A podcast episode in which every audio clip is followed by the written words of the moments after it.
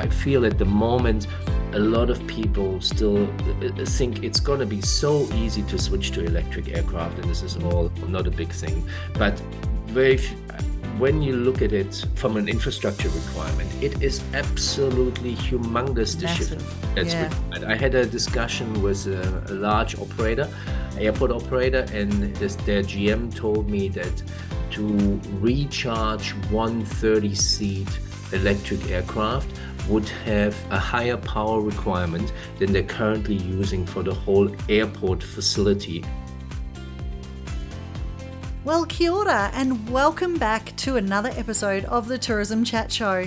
And yes, we have had quite a long break, but it's great that you've all been able to join us today for our very first episode of 2024. sounds still sounds so bizarre, even though we're at the end of February to be saying that. But hopefully, you've all had a great summer. I know it's been pretty busy out there, and thank goodness the weather seems to have held up everywhere all over New Zealand. So, which is great to see, especially after what we all went through last year. So, today I'm not going to talk very long because I've got an awesome interview with Chris Sattler from Island Aviation in Auckland. And Chris is one of those really genuine, lovely people who just has so much experience in the sustainability space. And it's just come from a place of wanting to do business better. And I really enjoyed chatting to him and learning about what they're doing in their business and hopefully you will you might even get some tips on what you can do in your business or something that you could do at home. So tune in, have a listen, enjoy the episode, and you know, we'll be back next week again now that we're back from all of the holidays that we went on through the summer. Um, yeah, I've had a bit of a, an Aussie trip, a trip to the beach up in the Coromandel, and also a couple of weeks in Canada skiing, which was pretty awesome too. So while you were all enjoying 30 degrees plus here in the Auckland heatwave. We were in an Arctic blast in minus 32 degrees. So, yeah, it was pretty interesting experience, but um, yeah, all good fun.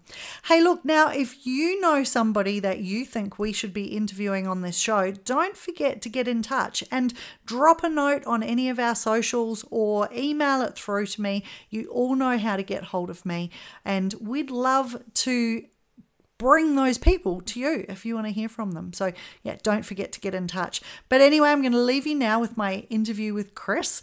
Please enjoy, and we'll see you all next week. Ka kite. So, today we're talking about sustainability, and it's my great pleasure to introduce Chris Sattler from Island Aviation in Auckland. Kia ora, Chris. Thank you for joining us and welcome to the show. Kia ora, Michelle. Very nice uh, meeting you. And look, before we get started, tell us a little bit about Island Aviation, what you guys do, where you are, where you take people, and all of that sort of thing. Yeah, so we originally started in 2013 as Auckland Seaplanes. That was our uh, original name. And we reintroduced seaplanes to the Auckland Harbor after a gap of about uh, 30 years. And we continued with that until 2020 when we had to vacate uh, our seaplane base for the um, America's Cup. Mm. And uh, so we basically only had intermittent seaplane operations after that. And by uh, a bit of good fortune, in 2017.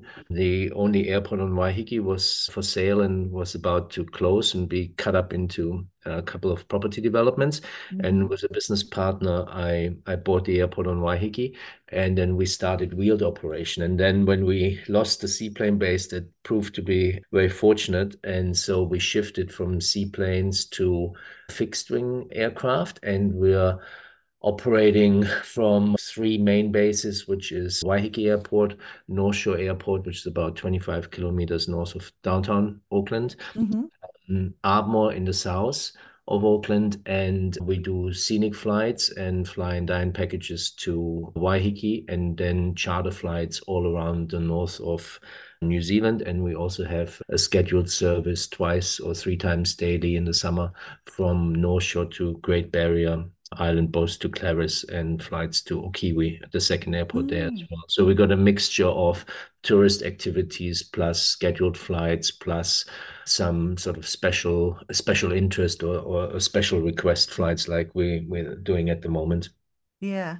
Oh, okay. That's really interesting. So no more seaplanes at all.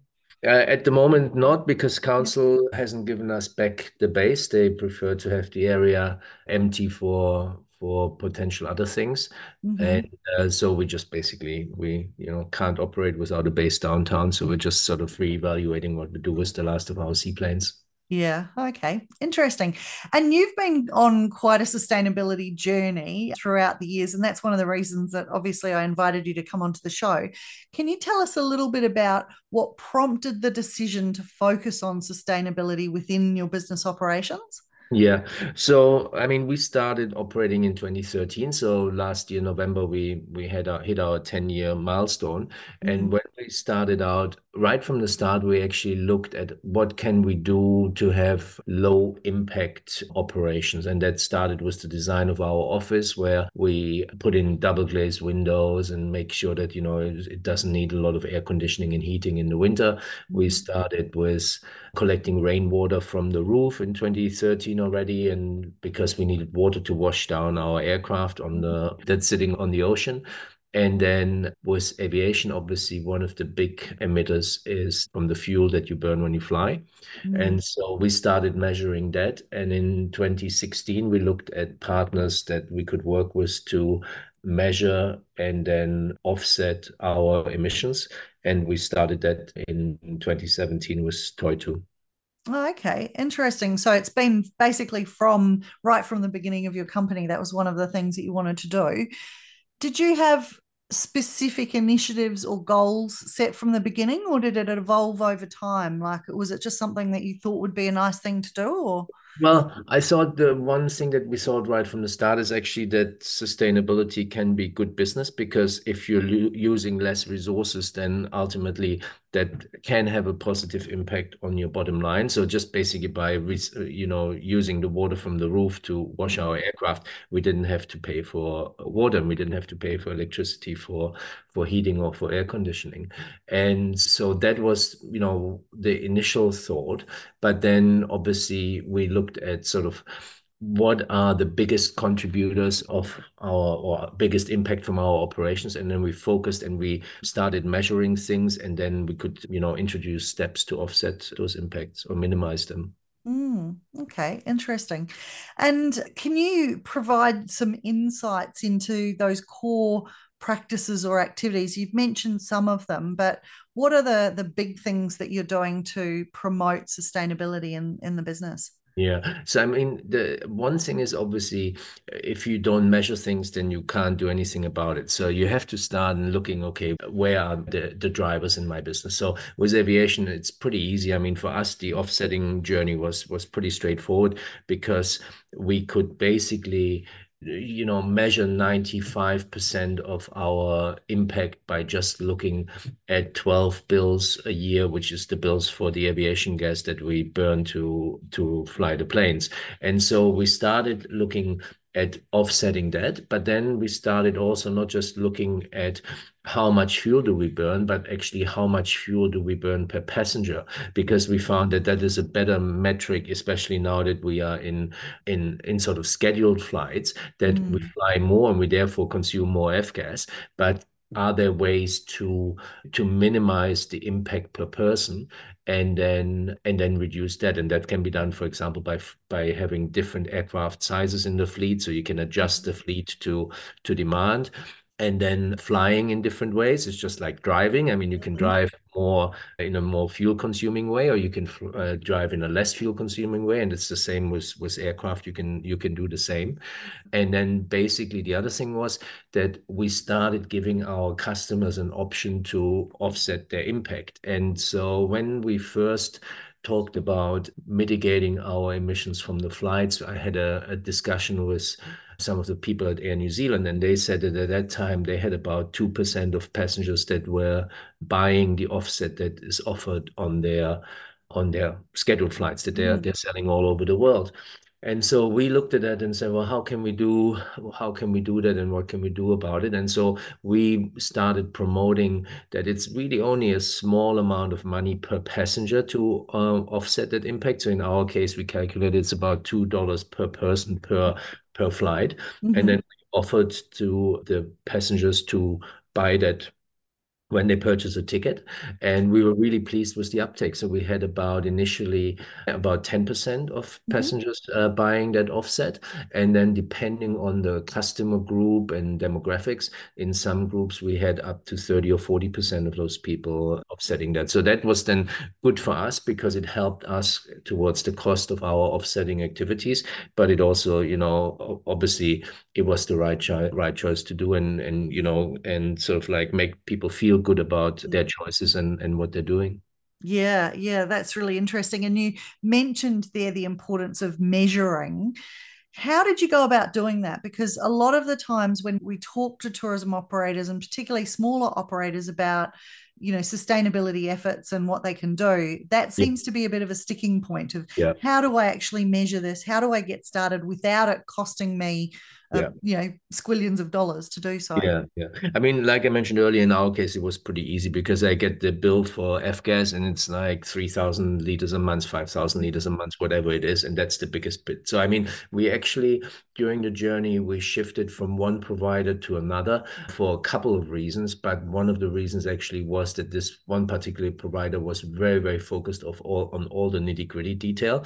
Uh, and you know when you collect bills and credit card receipts receipts of you refueling your car and then they're not so readable. Uh, well, back then mm. there wasn't much scanning, to be honest. So, and then you have to say, oh, was it 20.2 liters or 20.1 liters because I can't see the price. Then it gets very cumbersome. But so I think it's focusing on the on the big wins, which are mm. the important bits. Because if you have ninety percent, ninety five percent done very easily, then you know it's the Pareto. You know, eighty percent of the impact takes you twenty percent of effort, and then the yeah. last twenty percent take you eighty percent of effort. So perhaps go for ninety percent and thirty percent of effort, and then you're doing a really good job.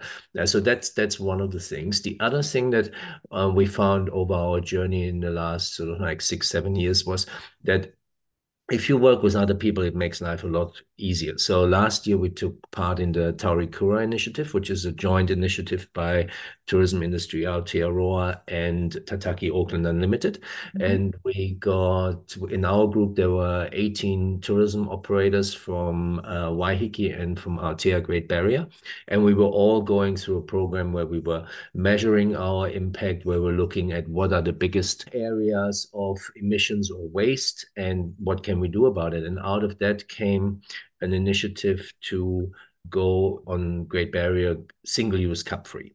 So all the food and beverage operators there decided to no more offer single-use cups, and instead they had a cup library. So you could bring mm-hmm. a cup and then leave it there, and then it gets clean and so forth. Yeah. And then we took part in that by providing our first 100 customers with free multi-use cups mm-hmm. and then giving cups obviously to all our other uh, all our staff members and then promoting that also in the confirmation to the customers saying look Aotea is single-use cup free so please bring your bring your reusable cup and bottle uh, or alternatively you can buy it at check-in and so though, though this sort of like working as a group really has a much better chance of being successful and it's much less cumbersome for everybody so that's probably the two things that helped us along the way yeah, that's a great initiative. I remember reading about that, thinking it's really cool to see a whole community come together because that must have a major impact. Yeah, and especially on some of the islands. I mean, they have no mm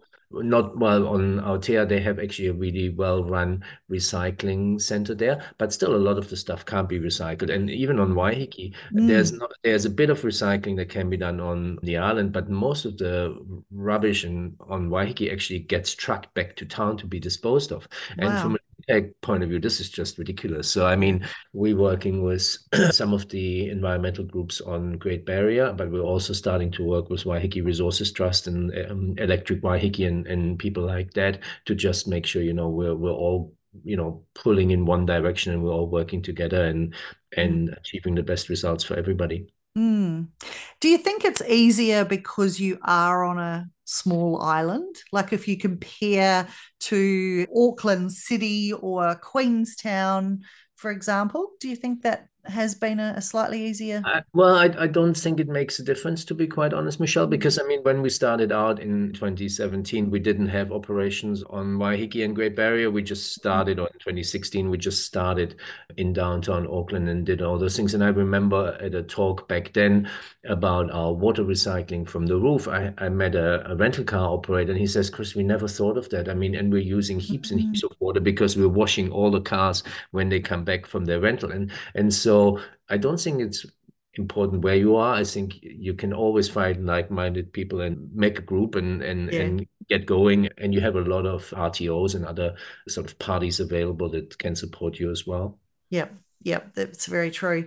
And through the course of your sustainability efforts, have there been any notable setbacks or failures? And oh, well, how have you overcome those? Yeah, so I mean, failure, I'm not sure, but I mean, there there have been some things. I mean, we, when we started out, one of the projects that we supported very heavily was a project in the South Island where they're basically replanting a, a derelict farm and turning that into a nature reserve. Mm-hmm. Uh, it's in Hinewai, close to Christchurch.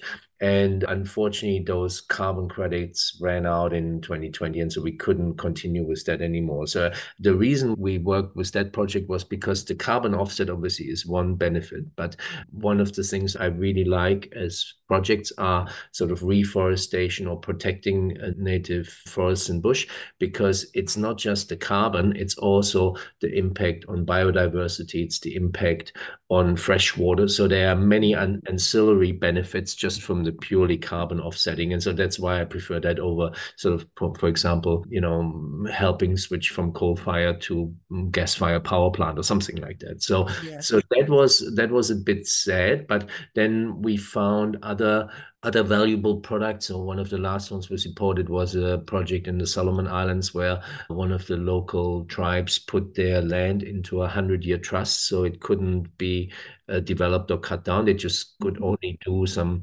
sustainable tourism activities. So we like that very much.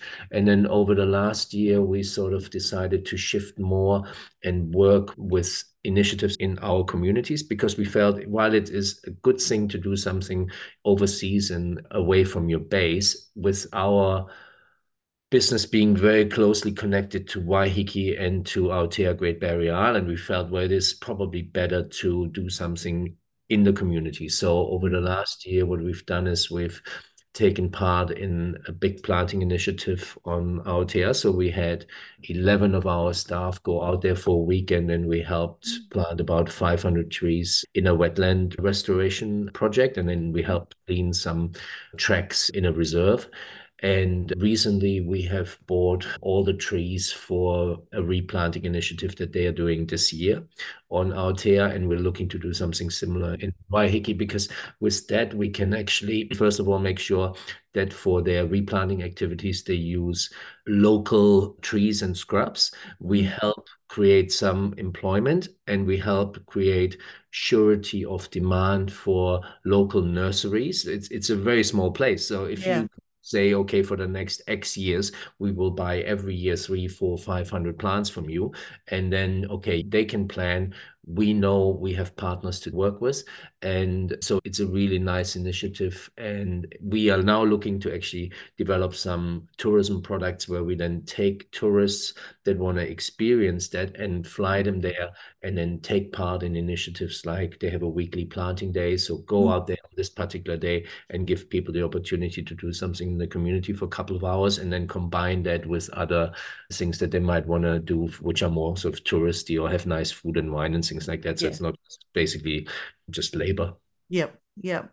Oh, that sounds really cool. So I was going to ask, what feedback have you had from customers on like, do you get feedback on your sustainability? Do you think that customers choose you because of what you're doing, or do they just feel good uh, about it? I mean, there's all different motivations for customers. So I'm sure some people don't care. and they just, you know, for them, it's just, I need to get from A to B and that's it. And some people value it very highly. And then there's anything, anything in between. But, you know, customer feedback is important. And I mean, we were always, when we, when we so pre-COVID, when there was sort of continuous feedback loops and things like that, we were always ranked as one of the top activities to do to do in Auckland. And I think our sustainability angle contributed uh, to that. But to be quite mm-hmm. honest, I mean, there, there, are various aspects of sustainability, and sometimes you just have to do the things that are right, no matter whether everybody values it. I still remember people telling me in 2017, "Oh, what are you doing about this carbon offset?" And I just said, "Well, this is what I believe in, and that's why." Why I do it. And, you know, being a small business owner, you know, sometimes makes it a bit easier because you can yeah. actually decide uh, what you value and, and where you want to put your money and, and so forth. Mm-hmm. Whereas if you're in a large corporate organization, then you have to, you know, jump through more hoops and justify what you're doing in ROI and all these sort of things. Whereas for us, it was just the things, uh, you know, that's us uh, as a business and that's what we want to do and and then let's do it you know yeah. Yeah. I really like the way that you've melded the environmental stuff with the local community. And then also when you talk about creating jobs, it's mm. it's kind of that complete sustainability story, yeah. isn't it? Rather than just focusing on offsetting and yeah. Yeah, exactly. And I mean we're a bit fortunate because I mean, because we are an airline operator, but I also have that sort of like guardianship or kaitiaki uh, ship of the of the airport on Waiheke, we can do other things as well. So we can look after you know, we do open days where we raise funds for the the Coast Guard and for Rotary on the other to, you know, mm-hmm. put this out and things like that. And um, and then we obviously want to make sure that the airport is valued by the community as a central part of the infrastructure. And you know, historically there were people, not everybody's in favor of, of an airport necessarily because of noise and things like that. Mm-hmm. But I think over the last seven years that we've taken care of that, we were able to really sort of get that whole community aspect stronger but then and so not just the environmental because i mean sustainability has at least three or four different aspects to it mm. and community is one of it customers the other one yeah uh, the environmental is the the third one and and financial sustainability is the fourth one and i mean you know in the end we all have to break even or, or make make a reasonable return on our invested capital because otherwise we're not able to invest in it for the long term we're not in, able to retain people and we're not able to invest in uh, in, in, newer and less emitting aircraft and vehicles and all the rest mm. of it as mm. well. So it's not just sort of like doing the the offsetting thing and that's it, and then leave it at that. I think. Yeah, yeah, absolutely. So when you look ahead, what are the, some of the key goals or milestones that you're hoping to achieve in the future around yeah. sustainability? So I think there's probably there's probably three things that that are uh, really important to me. The first one is to really shift that sustainability from an offsetting uh, an external to the community aspect more into the the sort of communities itself. We've done a, a lot of good steps, but I think there's more to do because we've got these two islands, and ideally we want to move with both both of them. Mm-hmm. Then the second one is around um, further developing a career path for our pilots because at the moment there's a huge pilot shortage and mm-hmm. and in New Zealand there's the interesting situation that the airlines don't invest in training their own pilots. They expect small operators to train them and then as soon as they're well qualified they hire them and then get paid. Right and the small ones they carry all the cost. In in other countries like in in europe most of the airlines have their own training academies and so they invest in their pilots and they train them along. So having an ability to work from with four seater eight seater ten seater single twin engine aircraft we're actually in a position where we can take pilots in relatively shortly after they qualify and then we can take them through over a period of two two and a half years to then basically be the guys that sit in the front of a jet or something like that. So that's that's the second one because we need the staffing and we need this sort of like the, mm-hmm. the planning basis for our operation. And then the third area is really to look at you know what technology shifts can be need to happen over the next years. And that's sort of like a, a longer process at least four five six years. So i mean the shifting the first part of community offsetting and community engagement that's something that's a, a near term short-term win, easy. And then the second one is sort of short, medium term. And that third one, that's a really long-term one. And we're working on on two initiatives specifically. We have a, a company in the UK that's a, uh, developing a conversion kit for our aircraft from aviation fuel to hydrogen.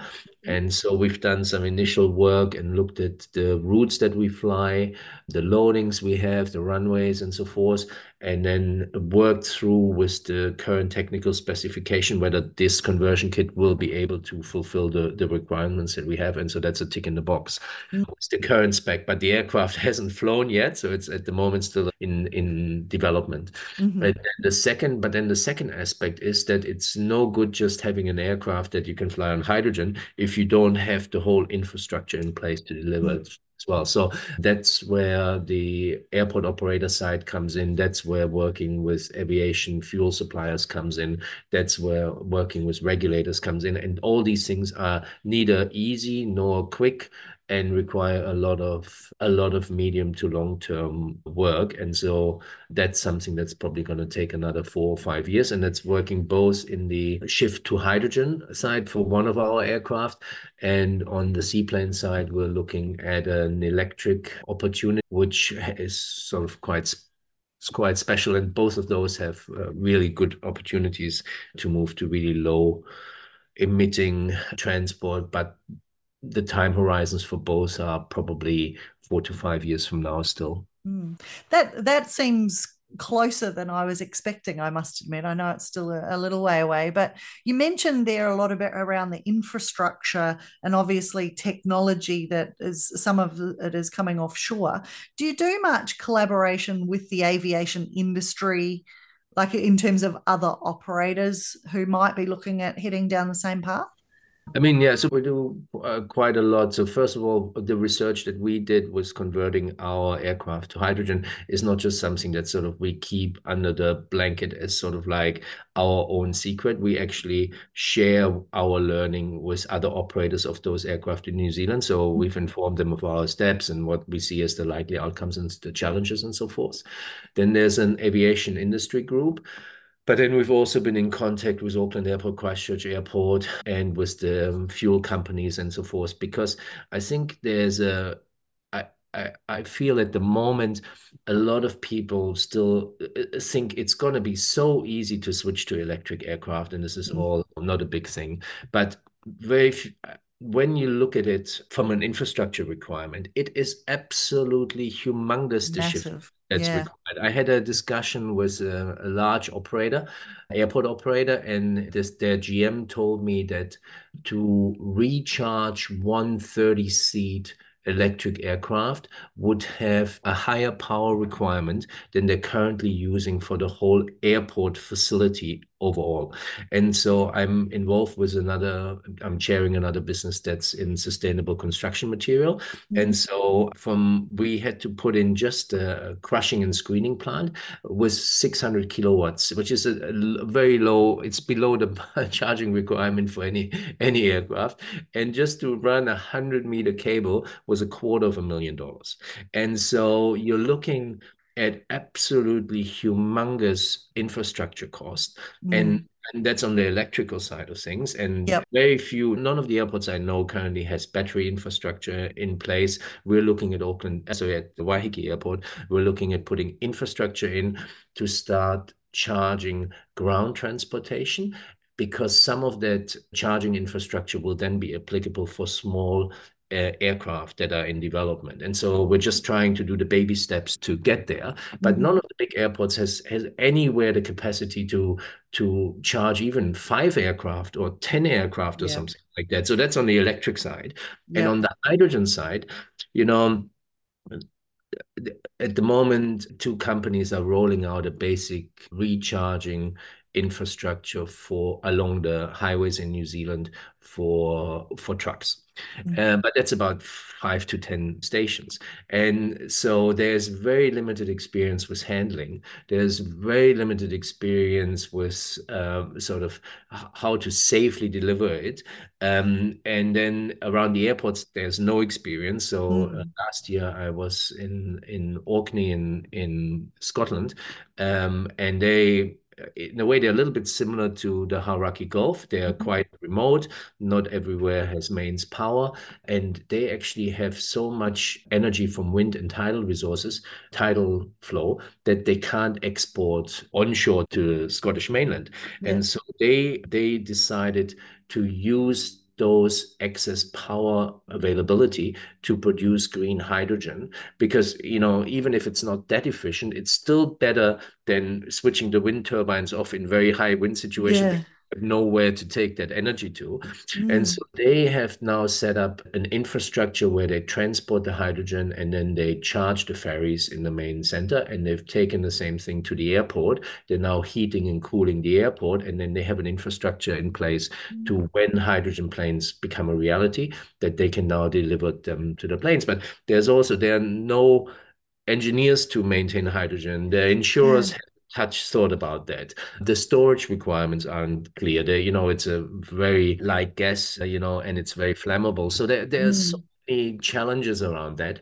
And the obvious problem is that, you know, it requires a long-term effort in on various aspects so it's it's very time consuming it's not a quick win and that's why i think having balancing that with some initiatives that have a a near-term impact and, a, and an easier win is crucial because otherwise you, you might be working on something that, that takes five years or might never come to longer fruition. yeah. And then you know especially if you're a small business you know that's really hard and it's obviously very very difficult to fund and fund in as well so. Yeah yeah. Oh awesome. It's a really fascinating story and i'm really enjoying hearing from you but we are coming almost to the end of our chat. I've yeah. just got one question around I guess the communications and promotions of your story and what you do in that sustainability space how like what what's proved successful for you when you look at how you engage with customers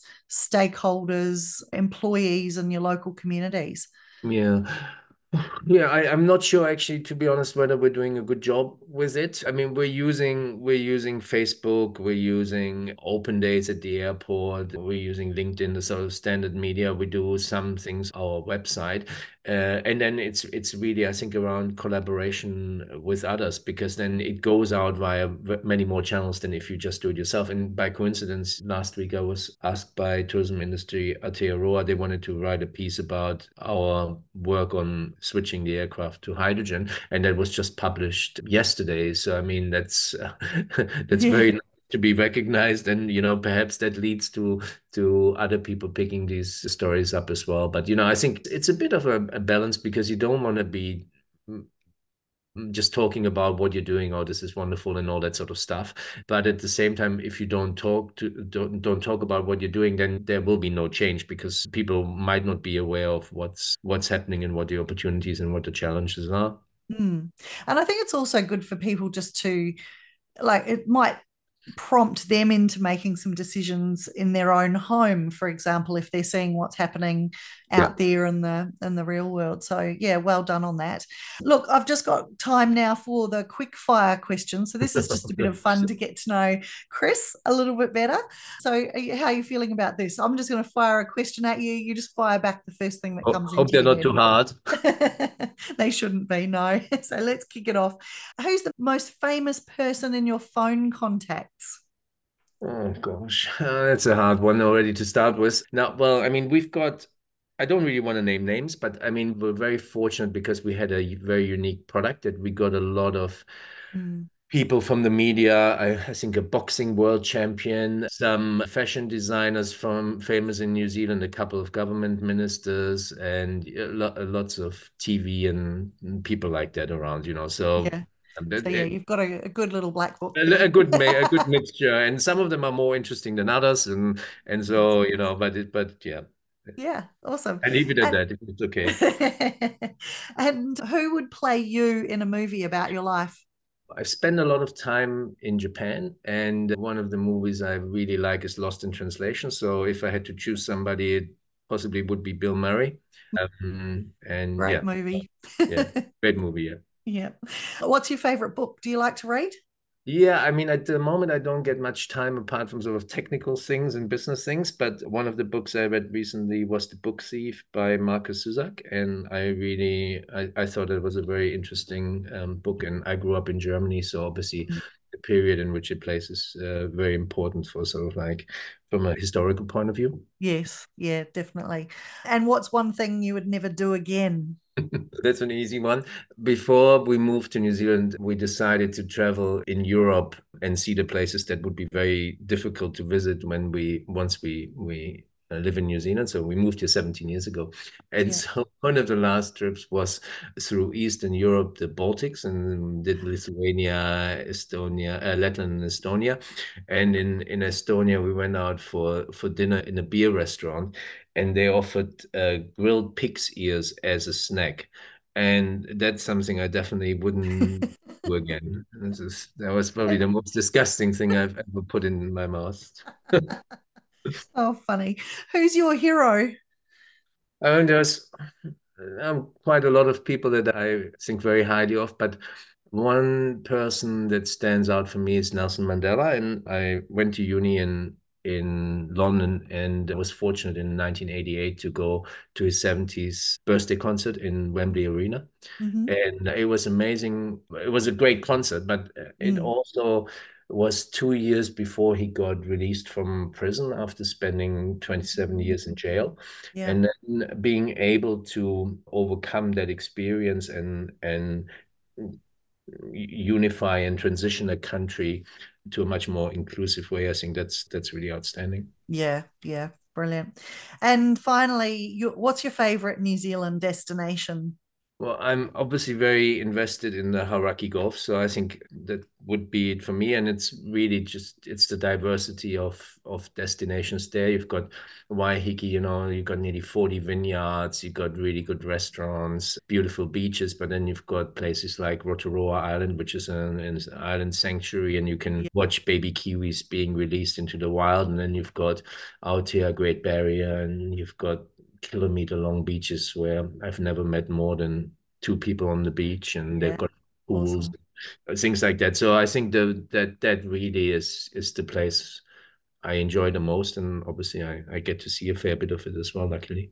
Yes, brilliant. And it's nice to notch one up for the North Island as well, because most of our guests tend to talk about the South Island. yeah, it's, it's we always love a vote for the North Island. yeah, yeah, thanks for sure. That's very true. Look, Chris, I've really enjoyed chatting to you today. Thank you so much for joining me. And I'm sure that our listeners will get a lot out of your sustainability journey and story. And hopefully, it will inspire some others to start on the path if they haven't already, or to continue, keep going if, if they have just started out on their journey. So, wish you all the best. Thank you very much. And, and we'll catch up soon. Thank you very much, Michelle. It's very kind and lovely talking to you. Have a great day. You too. Ka kite. Kite.